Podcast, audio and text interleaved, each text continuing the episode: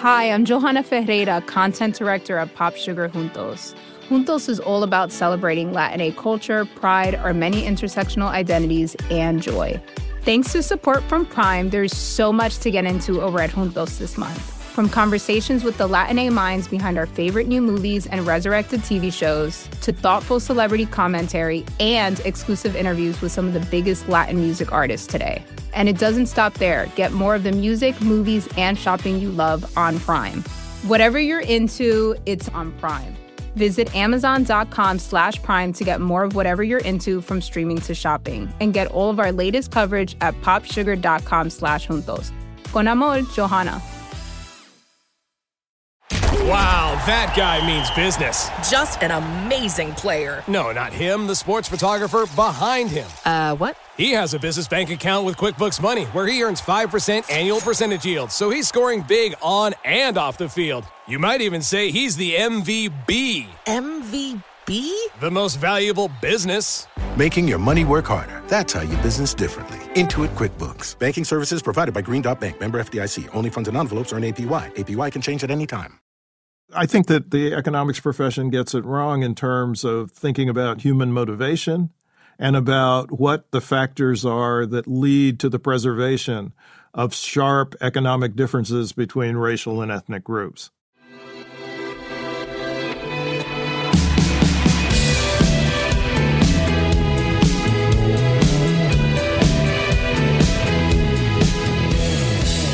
Hello, welcome to Ezra Klein Show on the Vox Media Podcast Network. A bit of housekeeping before we begin. We are looking for an EP of audio at Vox. This will be somebody who is driving the future of Vox's audio programs, um, but is in particular working very closely with me on this show to try to improve it, to try to figure out where it should go. Um, of course, it'd be great to have somebody who is already a, a, fan of the show and has a sense of what it is and, and, and thus what it can be. If that sounds like you, if you've got the experience for that job and, and the hunger for it, go to voxmedia.com. Um, there's a careers tab there, and the EP of audio job will be found there. Again, that is voxmedia.com. Check out the careers job and just go to the EP of Vox Audio. Um, my guest today to go to the actual show rather than the uh, meta show is Sandy Darity, who is an economist at Duke University and a, a, really, really brilliant guy. You might have heard recently that Cory Booker brought out this big plan for baby bonds that would give kids, um, poor kids, up to $50,000 uh, by the time they turned 18 that they could use for wealth building reasons. It's an effort to, to close the racial wealth gap. That idea, the baby bonds idea, um, Sandy Darity uh, is one of the, the, the real people who've been working on that in the background for a long time now. And he's been working on it along with other colleagues under the broader umbrella of this thing called stratification economics, which is a, a way of thinking about economics not through individuals as being these rational economic actors, but through groups and the ways groups might interact with each other and the ways um, that group positions and relative positions change our economic thinking. It's a really fascinating way of thinking about the world, really fascinating way of thinking about inequality and in particular uh, between group inequality in our world. And this was a very fascinating conversation on it. Um, so, here, without further ado, is Sandy Darity. Professor Darity, welcome to the podcast. Thank you. Glad to be here. Let's begin with stratification economics. Uh, what makes it different than what people normally think of as economics? I think traditional economics focuses on people's absolute position or some measure of their absolute well being while stratification economics focuses on their comparative or relative position rather than their absolute position. And it places a heavy emphasis on who are the reference groups with whom they are making comparisons. So the basic idea is uh, people feel better about themselves and about their world if they think that they are better off in comparison to others in a relevant comparison group. Uh, and this is an approach to thinking about human well-being and human happiness that emerges out of the work of the idiosyncratic economist Thorstein Veblen, who wrote about these kinds of ideas at the beginning of the previous century. So there's a, a line I think I associate with Paul Krugman, but I'm not a thousand percent sure he said it. That the problem with economics is it doesn't know how to model power. And and when I read stratification economics and, and read your work on it, What it, it, seems to me you're saying is that economics doesn't know how to model status and how much status drives our decision making and even our economic decision making. Is that is that a reasonable way to put it? I think that's a fair way to put it, but I want to emphasize that the status position is linked closely to your material position. So it's not just uh, something that is psychic in a raw sense. Uh, it is something that's actually substantive. So that I don't want to divorce the emphasis on status away from relative material advantage. So, so give me an example of this. Give, uh, give, me something specific and how one would look at it through a traditional economic lens and how one might look at it through this lens. So, I think there's been a lot of debate over the most recent presidential election where people are saying that the Trump supporters were expressing economic anxiety. Others are saying that they are white supremacist. I think that traditional economics cannot sort between those two types of distinctions. And interestingly enough, stratification economics actually suggests that it's both of those things in combination. If you start thinking about relative position anxiety. So here's the gist of it. Uh, the central question with stratification economics is who are you making a comparison against? And I think the answer that emerges from stratification economics is that individuals have a sense of which social groups they belong to and value, and they have a sense of who the outgroups are. So they make a comparison between their group's position relative to the outgroup, but then they also make comparisons about their own individual position vis-a-vis folks within their social group. And so there, there are two levels of comparison. And there are two levels of comparison that influence people's sense of well-being. So folks feel like they're better off if their group is doing better than the group that they see as the outsiders. They also feel better off if they are doing better relative to other members of their own group. I think both of those things combine in the context of the most recent uh, the most recent election, where the economic anxiety dimension is probably most closely related to how individuals saw themselves doing relative to others within their reference group. But there's a white supremacist dimension that was associated with concerns over how whites were doing collectively relative to blacks. So I've been very influenced on this by the work of a political scientist out at UCI named Michael Tesler, and he's got a forthcoming book coming out with Lynn Vavreck and John Sides called Identity Crisis. And what they show in that book is that the way we talked about the economic anxiety, racial resentment link was often backwards. That we had this story that when people were economically anxious, it activated racial resentment. It activated their tendency to, to scapegoat other groups. But what they found is in some ways the reverse. That when people were racially resentful, it activated their economic anxiety. If you if you were a white person who had a high level of, of resentment towards African Americans, seeing Barack Obama be president made you feel worse about the economy. You thought the unemployment rate was worse than it actually was. You thought things were going uh, economically in a worse direction than they actually were. And I think it's sort of proven out by now after the election, despite the fact that the economy has really been on the same trend line. That group, that most racially resentful group, has gone from the least economically optimistic to being the most economically optimistic. So does that fit the theory? I think that fits the theory uh, quite well. I think it's very, very consistent uh, with the theory. So why is this economics? Uh, I think I'm going to have people listening to this and say, it just sounds like you're making a, a sociology argument or, or a political science argument. You're just well, making an argument. You know, I always get confused. Uh, I always get get accused of of not being a conventional economist, and sometimes some economists say I'm not an economist. Uh, but I think the problem is really with conventional economics. That is to say, economics has carved out an approach to looking at the world which doesn't consistently work. And in fact, frequently it doesn't. You know, another example that's a little bit distant from the subject that we're talking about is the fact that I think that the economics profession broadly could not explain why the Great Recession took place. And so that suggests to me that there's something wrong with the way in which people are doing economics. And stratification economics is proposing an alternative that offers a general theory of differences between social groups. When I read into this discipline, because I think it's really interesting, and I think it's really useful, one of the things I see is that there's a real contest over how do we think about what is a rational decision for people to make. And that we have a tendency, in, in the economics profession particularly, but also I think politics, to look at uh, rational decision making in a very narrowly materialistic sense.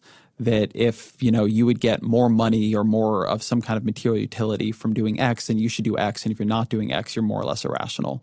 Whereas going back way, way, way back and decades and decades and decades of social science, we see people giving up material well-being for different kinds of status rewards that people care much more about relative well-being and so might even be willing to take you know a smaller pie as long as they're getting more of it than their brother-in-law is and i guess i'd be curious to hear you talk a little bit about that idea of rationality and where a lens like this can help make sense of decisions that seem to professional to traditional economists as almost irrational, as, as against self interest, how maybe it changes the idea of what self interest is.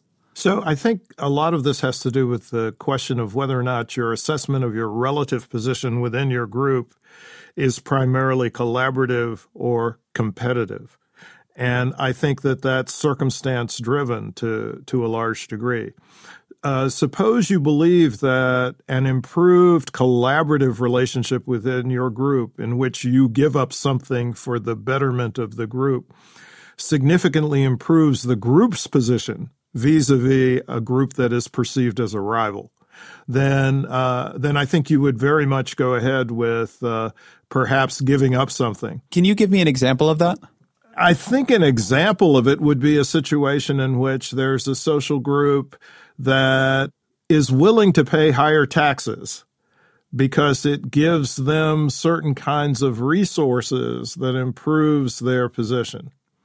So uh, we might even think that there are circumstances in which there's a social group, and I think that we have a historical example of this, that accepts a shift to uh, from a regressive tax system to a progressive tax system. And I think in the United States, in the Eisenhower years, if I'm correct about this, the marginal tax rates on the folks in the upper end of the tax bracket were approaching 90%.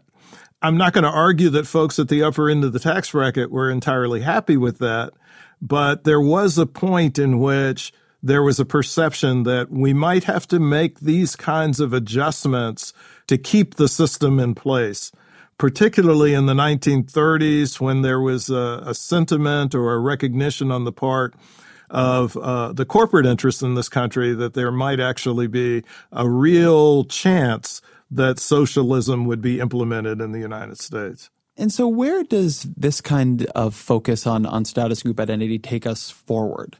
When you're looking at the kinds of debates we're having now, where do you think that the economics profession is getting it wrong by not looking as much at relative position? I think that the economics profession gets it wrong in terms of thinking about human motivation and about what the factors are that lead to the preservation of sharp economic differences between racial and ethnic groups. One of the thing within that that I've been surprised not to hear you talk more about is you've been describing this as a, a theory of individual motivation. But in, in, some of the the writings I've read from this from from you and others, one of the things that struck me as very interesting about it is it takes groups as a more fundamental unit of economic analysis than traditionally. So I feel like one way somebody could hear this discussion is that it's really about how do I feel versus my neighbor and then there's another way I've at least seen it portrayed that it's really about understanding that, you know, we all belong to a lot of groups simultaneously. We're Californians, we're Republicans, we're Hispanics, whatever it might be. And that this is a branch of economics trying also to understand how to begin to model the way the, the rise and falls of those groups um, drive individual behavior. Um, I'd like to hear you talk a little bit about that, or if that's a misconception, to, to have it corrected. Uh, it's not a misconception, and you actually said it better than I could. I will want to add one proviso before I go further, though, which is yes, we belong to multiple groups, but all groups that we belong to are not equally salient in terms of affecting the decisions that we make. That is to say, all group identities are not equal. And so I think it's really important in the context of researchers who are working within the stratification economics framework to pay careful attention to which identities are the ones that are most influential, not only in terms of the individual's uh, perception of the world, but also in terms of what types of actions their social group takes. So I started in a way with a more micro analysis of what individuals' attachments are, but that's to animate or motivate a better sense of how groups might operate under those circumstances. And so, what we're really concerned with in stratification economics is the interplay between the groups, uh, circumstances in which the groups behave in a rivalrous fashion. How do groups situate themselves to be dominating versus being subordinated? Those are all group level emphases that emerge out of stratification economics. But uh, I wanted to start with how individuals might affiliate themselves and consequently how they might perceive their own sense of being better off or worse off. But ultimately, in stratification economics, it's the group that is behaving rationally in an environment in which its position is treated as something that's competitive. I can imagine somebody listening to this and saying, oh my God, we already have identity politics, right? Everybody's splitting themselves into groups and, and acting politically based on, on that foundation. Do we really need identity economics as well? What do you say to them? So, my answer is uh, yes, we do have identity politics, and we have identity politics because that's how things actually are. I think we'd be intellectually dishonest to try to craft a different theory of the world that's inconsistent with it just because it doesn't feel good. My work as a scholar is not predicated on making people feel better about themselves. It's about trying to have the most accurate understanding of how the world works. Wow, that guy means business. Just an amazing player. No, not him, the sports photographer behind him. Uh, what? He has a business bank account with QuickBooks Money where he earns 5% annual percentage yield, so he's scoring big on and off the field. You might even say he's the MVB. MVP? The most valuable business. Making your money work harder. That's how you business differently. Intuit QuickBooks. Banking services provided by Green Dot Bank. Member FDIC. Only funds and envelopes are earn APY. APY can change at any time. Last week, Kanye West accused one of the biggest Twitch streamers of being an industry plant. It's an idea that comes up so often on platforms like TikTok and elsewhere. You see people who have blown up seemingly overnight, and the question is, who's behind them, right? That's what everyone wants to know. Tipping the scales and pulling the lever to make them seemingly the next it thing on the internet.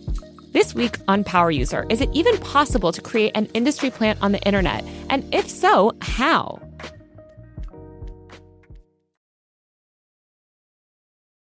So let's talk a little bit about how the world has worked. One of the things I wanted to discuss with you is the racial wealth gap. Let me begin with the big question. When somebody asks you, why do we have racial wealth gap? What does a racial wealth gap represent? What's your answer? Uh, my answer is the reason we have a racial wealth gap is because blacks in the United States have been deprived of the capacity to accumulate sufficient resources to transfer to subsequent generations. And the beginning of that process is is located with the failure of the United States to to meet the promise of the provision of 40 acres and a mule to the formerly enslaved somebody listening, I think, would say the key word in that answer was deprived, that they were deprived of it. Yes. And I think the, the counter argument you hear on this a lot is yes, that may have been true in the past. Certainly nobody's defending slavery or the post um, Reconstruction terror regime. But look, like, you know, we had the Civil Rights Act, we had Martin Luther King. At this point, nobody's depriving anybody of anything. And so if the wealth gap isn't closing, that is a reflection of pathologies within the African American community. Yeah, that's a very popular argument.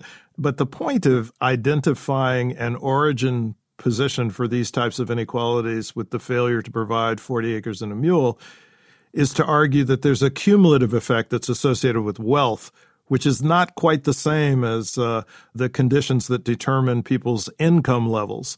And I think that folks who uh, make these claims about pathological behavior are not thinking about how uniquely wealth is determined as opposed to income. And the primary determinant of wealth, I think, from the research that I've done and from the work that uh, people like Alexandra Killewald and uh, Robert Pfeffer do, in that work, it's fairly clear that the primary factor that determines an individual's level of wealth or a household's level of wealth or a family's level of wealth is the wealth that they have received in some shape or form from older generations.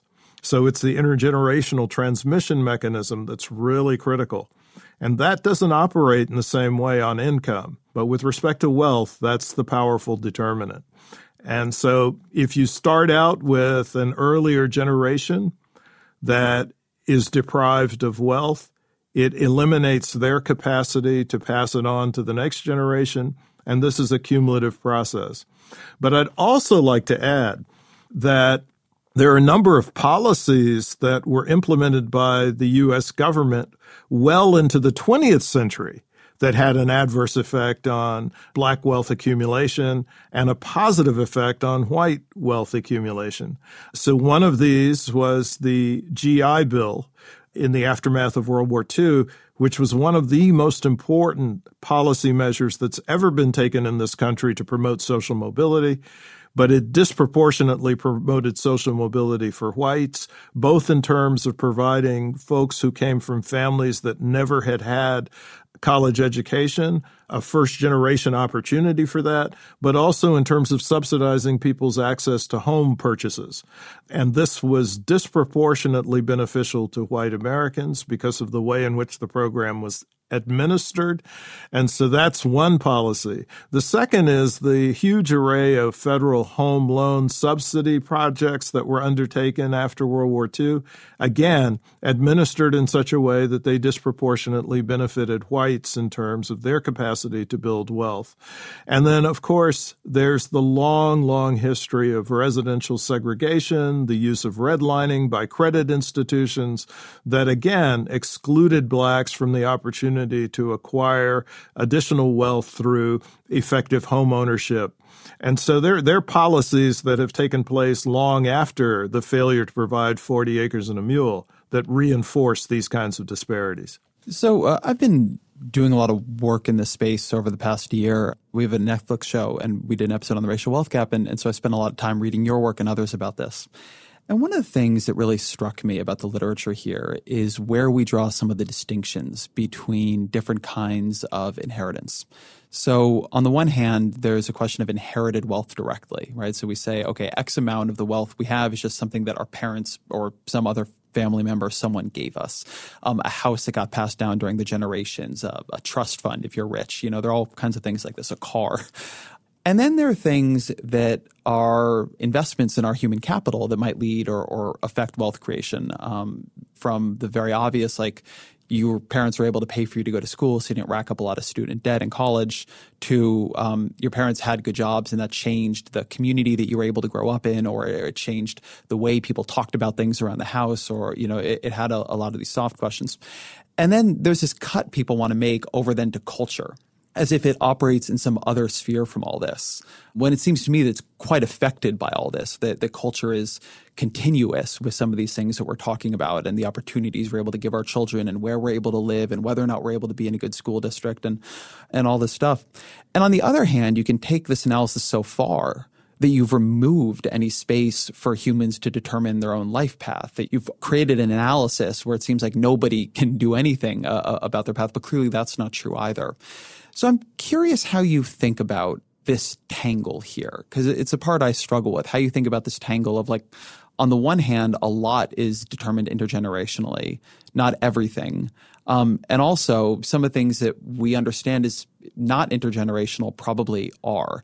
And I know that's a big question, but it, it's partially just to create a, a space for us to to ask a lot in that space. Yeah, that's a fascinating question, and it, it is a big one. I'll probably stumble my way into responding to this one, but uh, let me be a better interviewer here and start with a more distinct question within there. Yeah.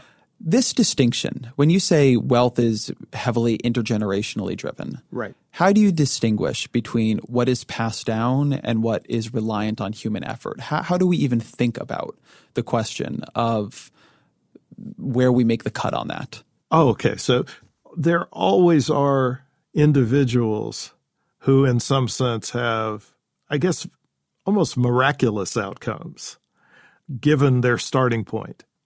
But in the kind of research that we've been doing on the racial wealth gap, we haven't focused on the folks who are the outliers. Uh, because we don't think that their experiences are representative, nor do we think that their experiences can be replicated. Although there is a large industry out there of uh, trying to teach people how to be millionaires. But and now we're all millionaires, so well, and I was going to say most people who become well, I guess now now the standard is being a billionaire. But most people who become super rich don't become super rich because they have accomplished this without having any significant amount of initial resources to start with. That's the very rare case. And that's the case that people can't readily replicate there's something extraordinary about some folks. There may be extraordinary serendipity in their experiences that makes that possible. But if we look at the, the typical individual, the typical individual's wealth position is going to be largely shaped by the wealth position of their parents and their grandparents. And I think that's the gist of the research that Alexandra Killewald has done. I mean, I think that's what she's shown very, very powerfully. So it's not to say that, that people's outcomes are absolutely determined by their family's resources or their relatives' resources. But for most people, that is the primary factor that dictates their subsequent life outcomes. Can you tell me more about the research of, of Alexandra Killewald? You've mentioned it a couple times. Yeah, so uh, she and her co authors have done a series of papers where they actually look systematically at the relationship between an individual's wealth outcome and the wealth uh, the wealth that was held by their parents and their grandparents.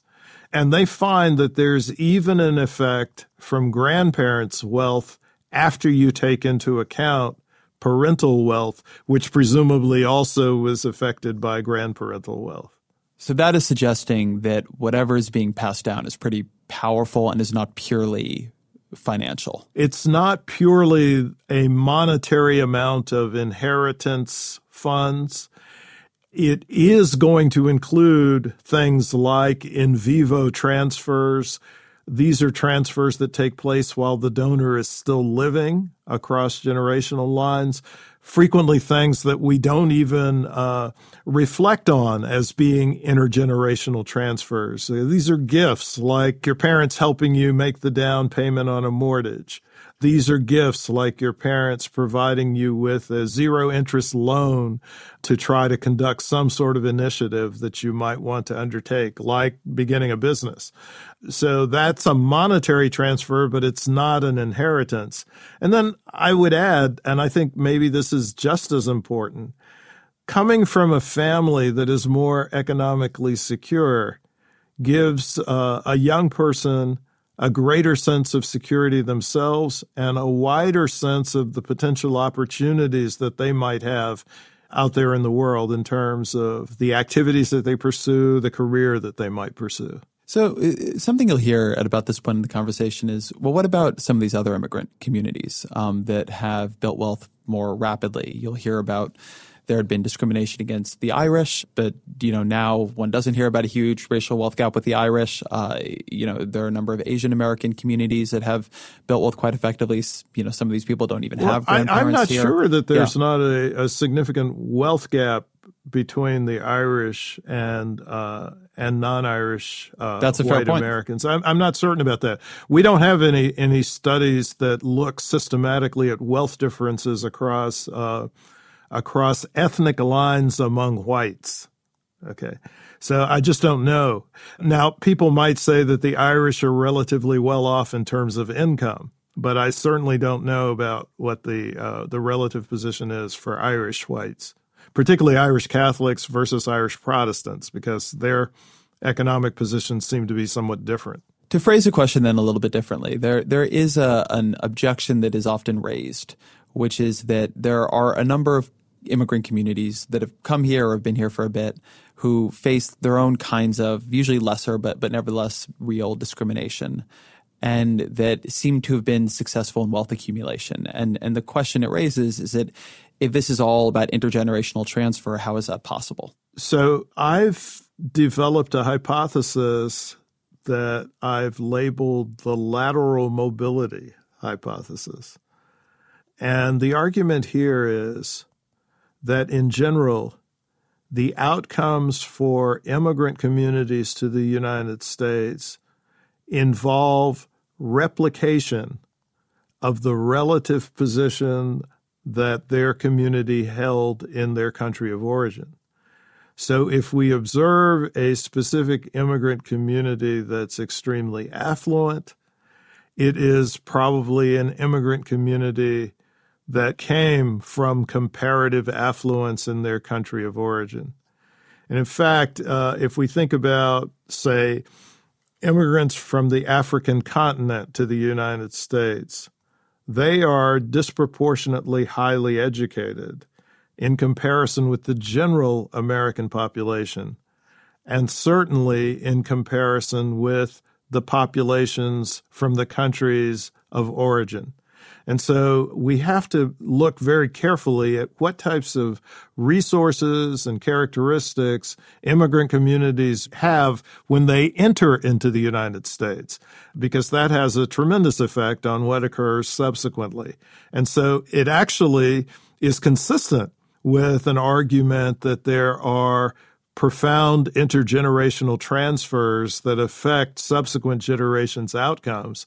It applies to immigrant communities as well, but I think we have not paid very careful attention to the characteristics and resources that those communities have upon entry into the United States. Eurovision is here. This year's contest gets underway this week in Malmö, Sweden but this year's contest comes with a dose of controversy. I'll give you one guess as to what people are mad about. Yes, correct. It's that.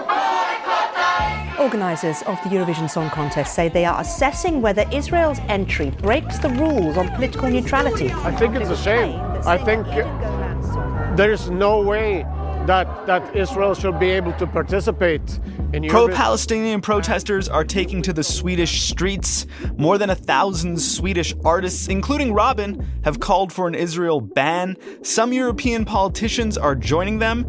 Charlie Harding from Switched on Pop joins us this week on Today Explained to help us figure out if Europe can sing its way out of this situation.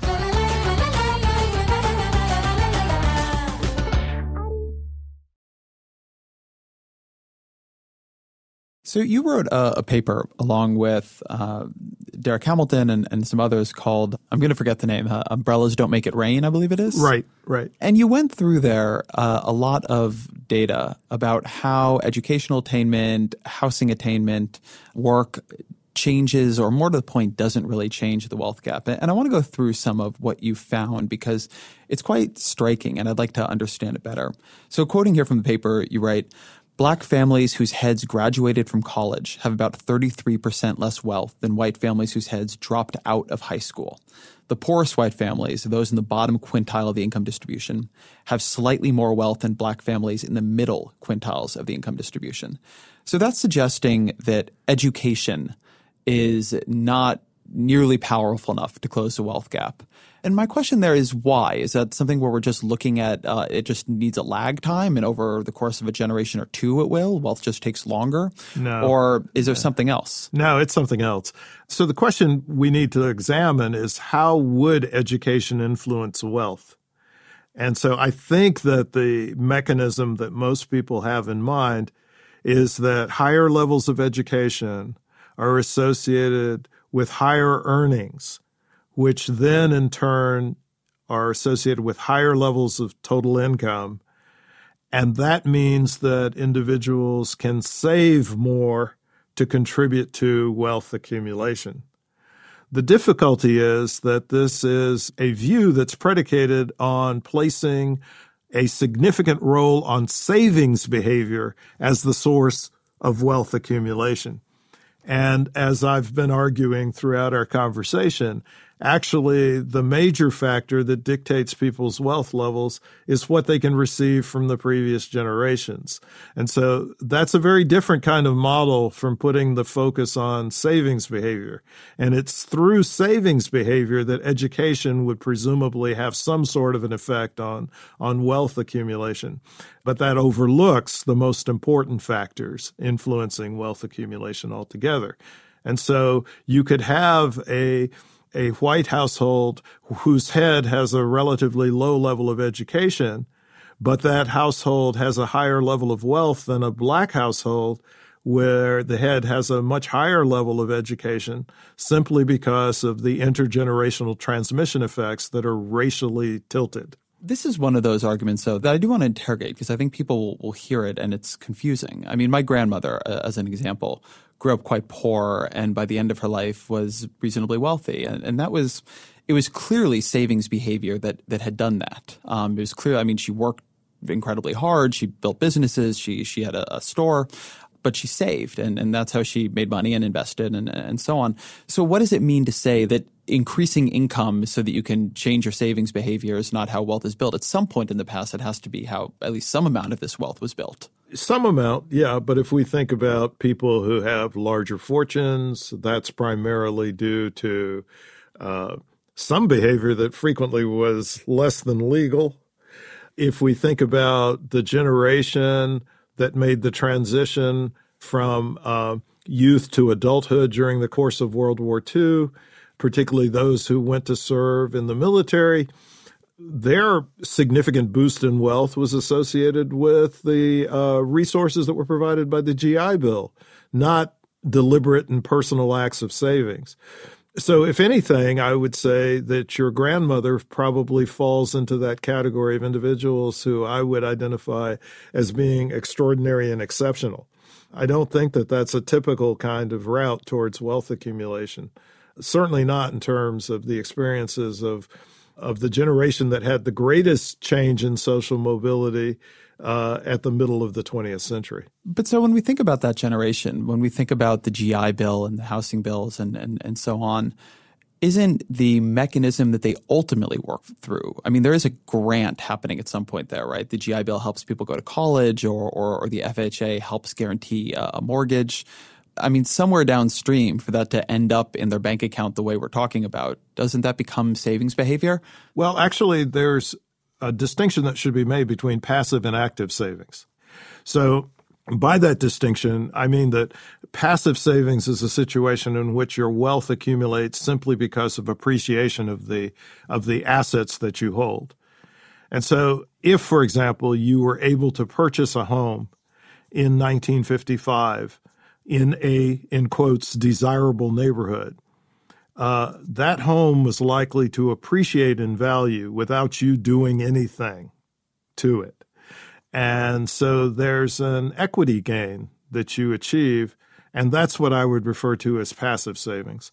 The other type of savings that I think most people have in mind is what we can refer to as active savings, which is a, uh, a situation in which a person makes a conscious attempt to set aside a portion of the income that they've earned in a given year as far back as the 1950s, the uh, Nobel laureate economist Simon Kuznets said it's really only about 10% of any nation's population that does any significant amount of savings because everybody else's incomes are too low for them to do much in that way. So I think we need to emphasize passive savings over active savings in the ways in which we think about the process of wealth accumulation. That's an interesting point. Um, and so when you create that distinction, how much is there a linkage between the two? So on the one hand, I, I, very much take the point you're making that if you bought a house in 1972 in a, a quote unquote desirable neighborhood, you could see a huge amount of appreciation, such that somebody with the exact same savings behavior as you, who was locked out of that neighborhood and was in a less desirable neighborhood, did not build nearly as much wealth. And so, like there, we have a clear, uh, a clear question. But you and know, they, for people, they might have lost the home in the midst of the uh, Great Recession. But you know, presumably, there's some amount of active savings becoming passive savings. And the question is, are you able to get I mean, there has been so much growth in America that it seems to me a huge amount of the wealth question is that during these periods of growth, were you one of the people who had enough saved up in an asset or were able to invest it in equities or whatever such that you could participate in that growth? Versus were, were you not? And that over time, the advantages of having been on that ride go up and up and up, and the disadvantages of having not been on that ride are, are more and more profound. But you know, getting on that ride in the first place does seem to be at least a little bit. I mean, savings oriented. The wealth had to come from somewhere here, and, and somebody had to sock it away at some point. Yeah, you know, I think we could actually flip what you said and say that the passive savings might facilitate active savings. Sure. In, in, yeah, insofar as uh, you you could put away more of a given amount of income depending upon the the greater level of your wealth in the first place. But you know, the other thing that I'll say which I think is really critical in your comment is that you made the observation that that folks have to have some kind of a start to actually begin this process of trying to build additional wealth. And I think that that's the key point that we have to look carefully at the endowment that a young adult has as a basis for further wealth accumulation or further growth in wealth. And if that endowment doesn't exist or if it's negligible, then they're at a really sharp disadvantage. And I think that there are dramatic racial differences in the magnitudes of those endowments that are available to young adults as they enter into their mature years in life. I want to quote some numbers you have in the paper on this because I think they're they're quite profound. So you write the median wealth for an upper middle class white family, $136,390, is more than triple the $36,430 median wealth for upper middle class black families. So there's an absolute difference there of, of $100,000. And so one of the things that is striking to me about wealth is the way it acts as a, as a cushion that you know that white family that has the money to manage a bad time where somebody loses their job or gets sick or you know their kid is born with disabilities or whatever it might be versus the upper middle class African American family that has done all the same things maybe even worked harder to get to that same rung on the ladder but if a couple shocks happen, if somebody gets sick for a while or, you know, the company has to close down, all of a sudden, if you don't have that buffer, you can fall back down the rungs of the economic ladder a whole lot more quickly. Yeah, and I think we have uh, a host of studies, including a recent one that's actually focused on income rather than wealth. But uh, we have a host of studies that demonstrate that downward mobility across generations – is much, much greater for blacks than it is for whites. And income downward mobility, in particular, I think is explained in large part by differences in wealth. Let's talk a little bit about solutions here. To begin with, where do you fall in the debate of or whether we should have race based or class based solutions to these questions? I think we should have both. I think we sh- we should have universal programs to try to support everyone that provide everyone with some resource, but we differentiate the amount based on their class position. And we should also have a race specific program of reparations if we want to get at the fundamental question of racial wealth differences in the United States. And when you think about how to do these, uh, I, I, want to talk first, at the very least, about the baby bonds proposal. Which group do you see that fitting into? So, the baby bonds proposal I see as a universal program that has class differentiated amounts of resources that are given to each young person. You know, strictly speaking, it's not a bond. The premise here is that we would be giving every American child a trust fund that they could access upon young adulthood and uh, and the amount of the trust would depend upon the wealth position of their their family. So the higher the wealth position of their family, the lower the amount of the trust. The lower the wealth position of their family, the higher the amount of the trust. And so this would be graduated. But every every young American would receive some amount of money in the way of an endowment from the federal government. And as I understand the proposal, um, these are pretty significant numbers. So you, you talk here about an average account of twenty thousand dollars, with um, that going up to sixty thousand for children from the most economically disadvantaged families. Yes. And I, I was surprised when I saw that the cost of that would only be about eighty billion dollars a year. I mean, I don't want to say that's not a lot, but you know, let's say roughly that's a trillion dollars over 10 years with inflation. That's less than, say, the Affordable Care Act. Uh, I think it's less than 3% of the existing federal budget. And even if you went to a larger mean estimate like uh, $25,000, given an estimated 4 million new babies in the United States each year, uh, then the annual cost of the program would be $100 billion, which again is not a very significant portion of the overall federal budget. Cheaper than the tax cuts we just passed, for certainly. instance. um, oh, and what could they use? So children would have these uh, funds. They would grow at a guaranteed annual interest rate of 1.5 to 2 percentage points a year. So when they were 18, these would be significant. What could they use them for? So uh, there's an internal debate among those of us who are the proponents of this idea uh, between whether we should be non-paternalistic and have uh, give the young people complete discretion over their use of the funds, or whether we should be paternalistic and specify particular ways in which they can use the funds. So if we pursued the latter approach, we might say you can use the funds for higher education, or you can use the funds for purchasing a home, or even starting a business, but we might limit their options to those kinds of categories. And at the moment, I'm open minded about which way one goes on that strategy. One thing I think is interesting about this proposal is we hear a lot of discussion about universal basic incomes, but this is a, a, a version of universal basic wealth. And That's I'm curious right. how you That's think right. it would change Thank society. now, I love that phrase. That is exactly correct.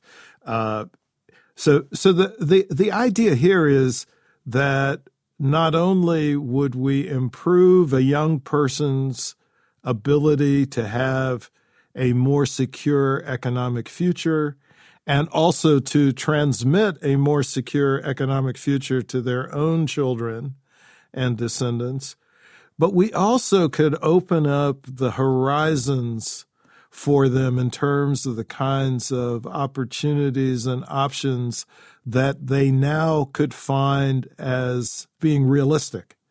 So I think that in some ways is one of the more exciting dimensions of trying to alter the wealth distribution in this way is that you could really change the vision that young people have for the kinds of prospects that they they can undertake in the future. It- It's a funny thing to me. We talk so much in this country about equality of opportunity, and we do so little about it. But even something like this, uh, I think it shows just how much you would have to do to even think about equality of opportunity. Because something like this, it would make a situation much better than it is now for a child turning 18.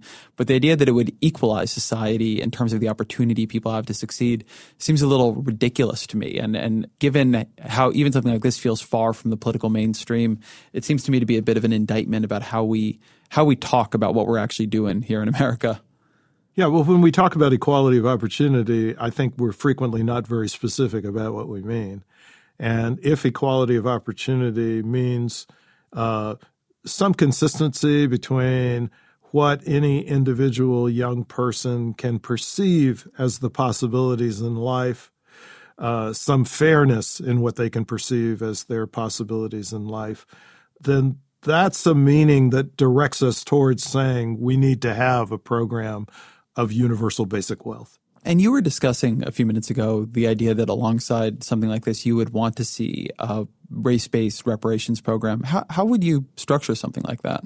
So I'm going to uh, deflect this a bit because my wife, Kirsten Mullen, and I have a book that we hope will come out next year in 2019 called From Here to Equality, which uh, should be published by the UNC Press, in which we are going to try to do a full scale assessment of the reparations idea.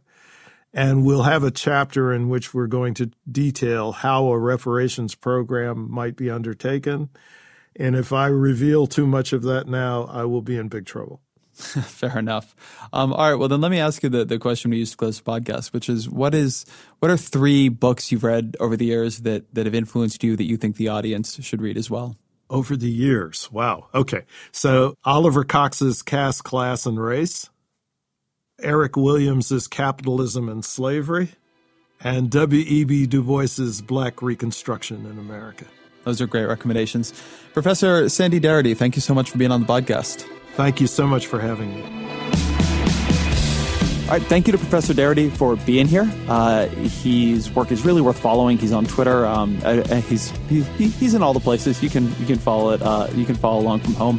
Thank you, of course, to my producer Jillian Weinberger. The Ezra Klein Show is a Vox Media podcast production, and we'll be back on Thursday. There's a new show from our friends at TED we think you're going to enjoy. It's called The TED Interview, and it's hosted by Chris Anderson, head of TED, which is a great job title. In each episode, they dive deeper into the ideas of the most compelling TED speakers. Season one features a far ranging lineup, including writer Elizabeth Gilbert on discovering your most creative self, David Deutsch on why knowledge is humanity's superpower, Robert Steinberg on disrupting America's cash bail system, and much more. You can check it out now on Apple Podcasts or wherever you get your podcasts.